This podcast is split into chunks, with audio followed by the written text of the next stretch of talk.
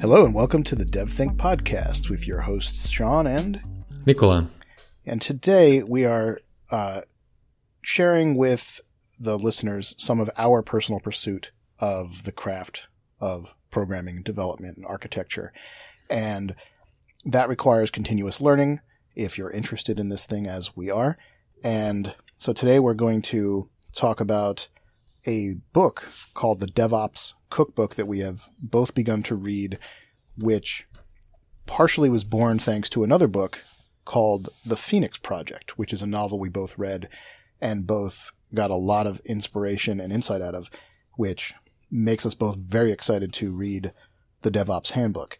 Now, we could talk about the Phoenix Project for probably 45 minutes at least, but we're not trying to, uh, you know, we want to get onto the DevOps Handbook because this is the nonfiction uh, version that has the real meaty points in it. So we're just going to do a quick overview, and Nicola would like to share a blurb about the Phoenix Project. Indeed. Um, yeah. Like first things first, an awesome book. Awesome, awesome, awesome book. I believe, not I believe, I think, uh, I'm certain that every person in IT should read this, including the PMs, the higher ups, you know, everybody. QA, everything, everybody. from the CEO down to the kitchen staff. Definitely, because it's it's unbelievable, and I mean the fact that it's novella, you can read it as a you know nice little story to scare you to death.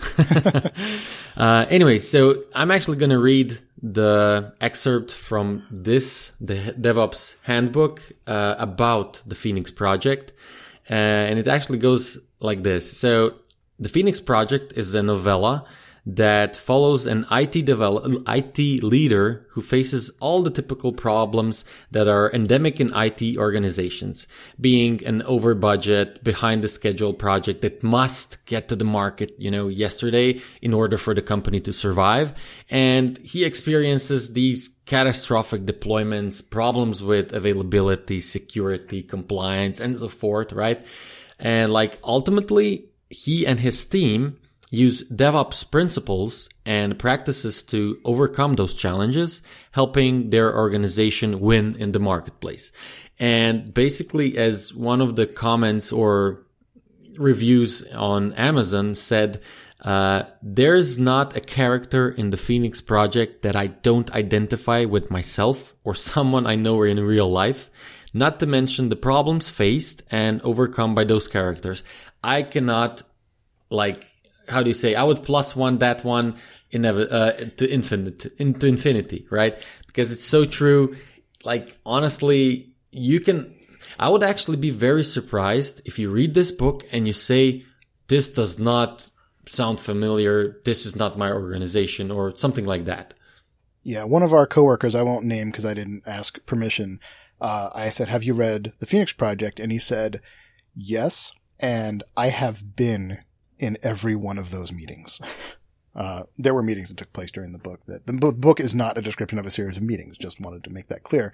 It's interesting, but there are meetings where this guy who is thrust into this role finds himself in a position where it's literally impossible to make everyone happy. So he has to make a hard decision on what is more important and then goes into the meeting and is basically told, no, too bad, make it happen anyway. And, uh, yeah, it's a, not a lot of fun. So in the very end of the book, one of the characters says to one of the other characters, you should write a book about this and you should call it the DevOps Cookbook. And interestingly, the book is the DevOps Handbook, not the DevOps Cookbook. I don't know why they uh, did the different title. It would have probably worked equally well. But it exists. It's in paper and it's by the same authors as the Phoenix Project, or at least a few of them are the same. And it is trying to, in a more, I don't know, structured or classroom like or more organized way, give you the principles. Because in the Phoenix Project, there was a character who was kind of like the wise one who came in and gave advice and mentioned things and quoted other books and mentioned other authors and talked about certain terminology, but he kind of came in to help out the main character. So this would be as though that character was told to stop giving it to me piece by piece, just write it all down so I can read it instead of, you know, doing the Socratic method with me. Yeah, although to be fair, his way was probably a better way because he was learning himself on the spot, basically. Because as he was taking him through the, you know, uh, places where he worked and everything. But yeah, uh, anyways, I'm very excited about this book because, as I said, that is a novella, right? And, you know, you're kind of like think, okay, sure, that can work in a novella. But since this book came out and it's actually stating that it will show all the principles, how to actually implement them in our, you know, software development world, I'm very excited to, you know, go through this. Yeah. So let's start. I'm, I have taken some notes and I assume that you have too. And we'll just try to run through as much as we can in a short amount of time because we don't want to make this a two hour podcast. Exactly. And we have to mention that because, I mean, basically what we're doing, we're taking chapter per chapter and we're discussing them. And in this particular show episode, uh, we are going to cover the first part. Right, which I think is uh, the first four chapters. Yes, exactly. All right. So, uh, one of the the premises that it's based on is about the traditional separation between dev and ops. Not that there are two different groups doing it, but that the people in those groups are in opposition. Either there's the constant fight that dev is being forced, like, get out as many features as quickly as possible. So they're not incentivized to make sure it's rock solid and stable. They need to get it out. And ops is tasked with the site can't go down. You've got to keep it stable. You got to keep it up and running. So they're naturally in conflict because developers are throwing things over the wall, as they put it, to ops. And basically from that pers- perspective, perspective of ops, devs are trying to just break stuff as much as they can. And from the spec- perspective of devs, ops is trying to slow them down with their annoying procedures and stupid rules as much as possible. So and then, yeah, and so then, as a result, as little as possible gets done.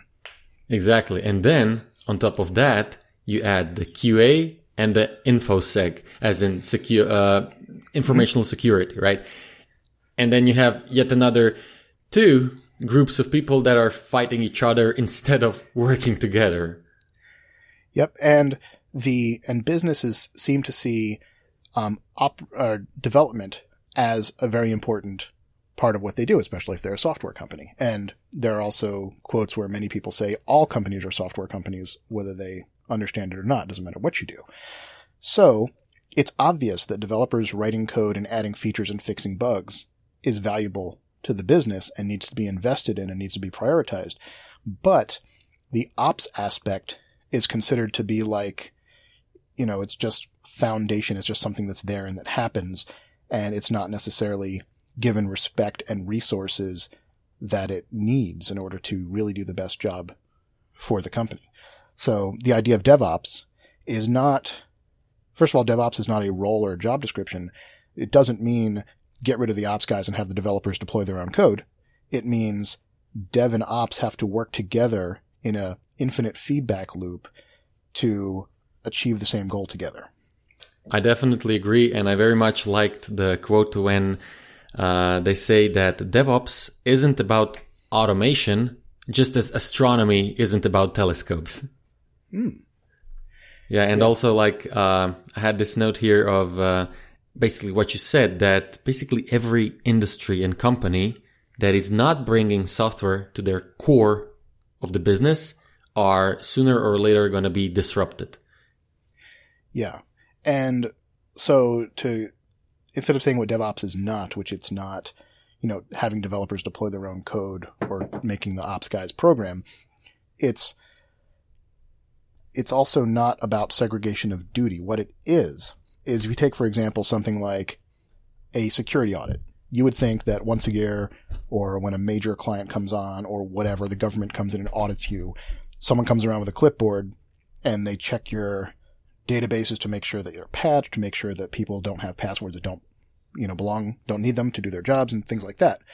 But what the DevOps, uh, I guess, theory or hypothesis uh, tells you is that actually testing, QA, auditing, security, all that stuff is every single person's job every step of the way, every day.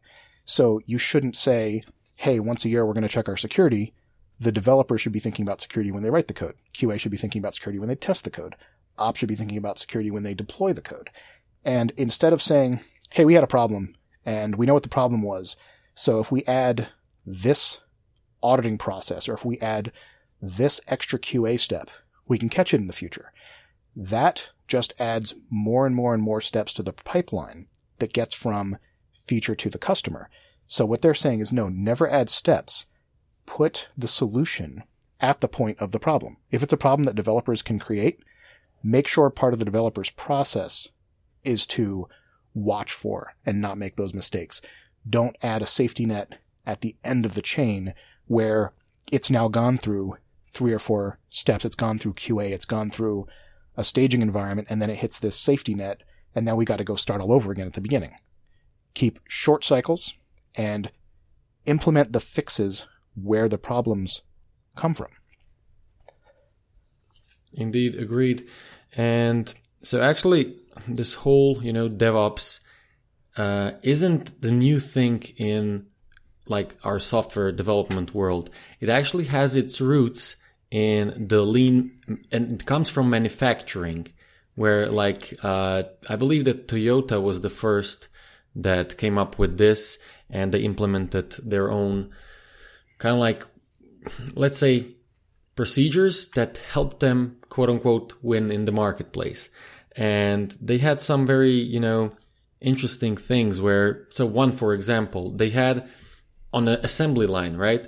They had this, uh, I can't remember how they called it. The andon cord. Andon, exactly. Toyota andon cord. And so basically something happened, right? And every employee was encouraged to pull this cord if something happened. Whereas if you think about it, you know, the whole production stops.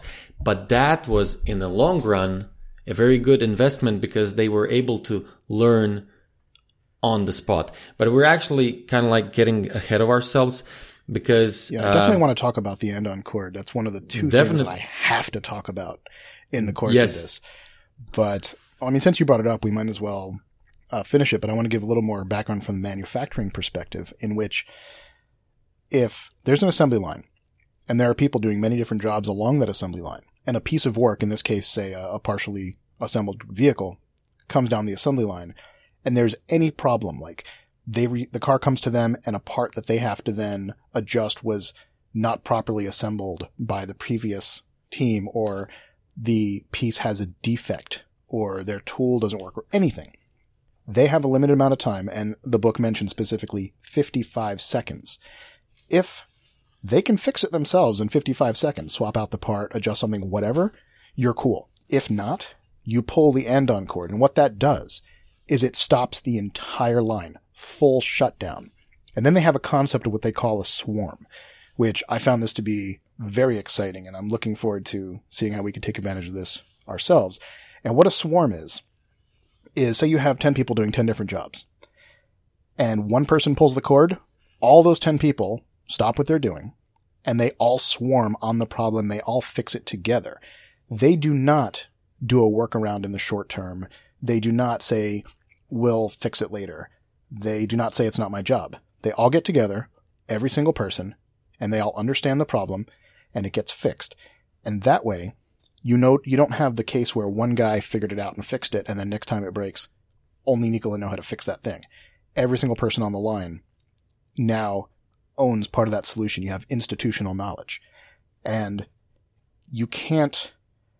There, there's a process. They, they use the the flow, right? There's a flow, and if you have a bottleneck or a problem in one part of the line, you it is not acceptable for other parts of the business to try to keep running because it's artificial, right? Your, your one spot, your, uh, what do they call it? Your constraint is the only place worthy of anyone's attention at any given time because any other improvements or fixes or productivity is all an illusion.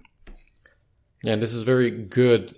This swarming also, uh, I was very excited about it as well because basically it shifts kind of like the perspective of, hey, you know what? That team screwed up to, oh no, an error happened. Let us to get, come together and solve it together, right? Because in the end, if something happens, we all uh, go out of business and not just that team, you know? Yeah, I saw so a really funny much... cartoon. I saw a cartoon a few weeks ago that's totally relevant. There are some people in a boat and the boat is sinking and the people by the hole are sitting there trying to bail the water out and the people at the other end of the boat are going, well, I'm sure glad the hole's not on our end.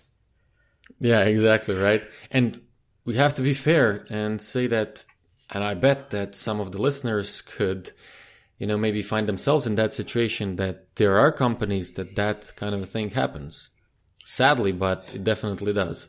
Yeah, and one thing, and so the other thing I definitely wanted to get to before we run out of time is something that rings 100% true to me and is probably going to ring true to everyone else. So I just got to bring it up. How does this sound as far as familiarity? There's a problem. There's not enough time to fix it, so you do a workaround. And you promise to fix things later, quote, when we have time. As a result, you end up with technical debt. Little things become more difficult, which means all the work becomes slower. And when you do try to make changes, you end up breaking things because you're working on an ecosystem of software or foundation that is complex and flawed.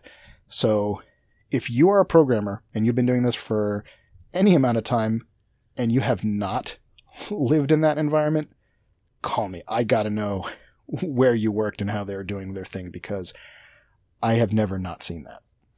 Indeed. Indeed. And I mean, they may start off with very good intentions. We all do, of course, but it just piles up, right? Because honestly, you cannot keep up with new features and if you're not refactoring. Anyways, I want to talk about something that, um, I mean, listeners, if you'll go into this a bit more, you will come across the term of the value stream, which it's kind of like a fancy term just for the thing which means the value stream for some company is from the point of where the, let's say, requirement is acquired to the point when this new feature, whatever, is delivered to the customer and is working out.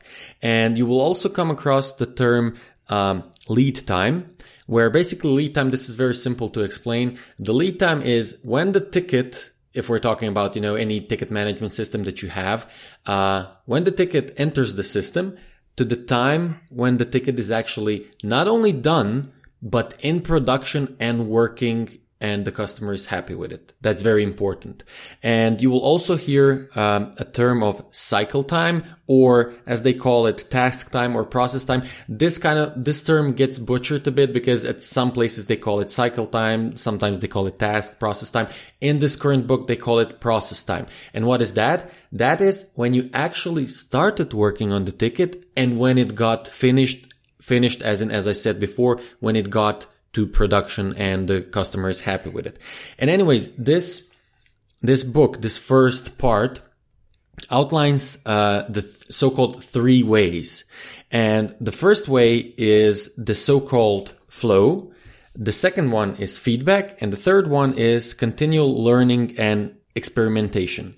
And so now I'm going to focus a bit on the, this whole flow part. Well, where, we've got about a minute oh, left.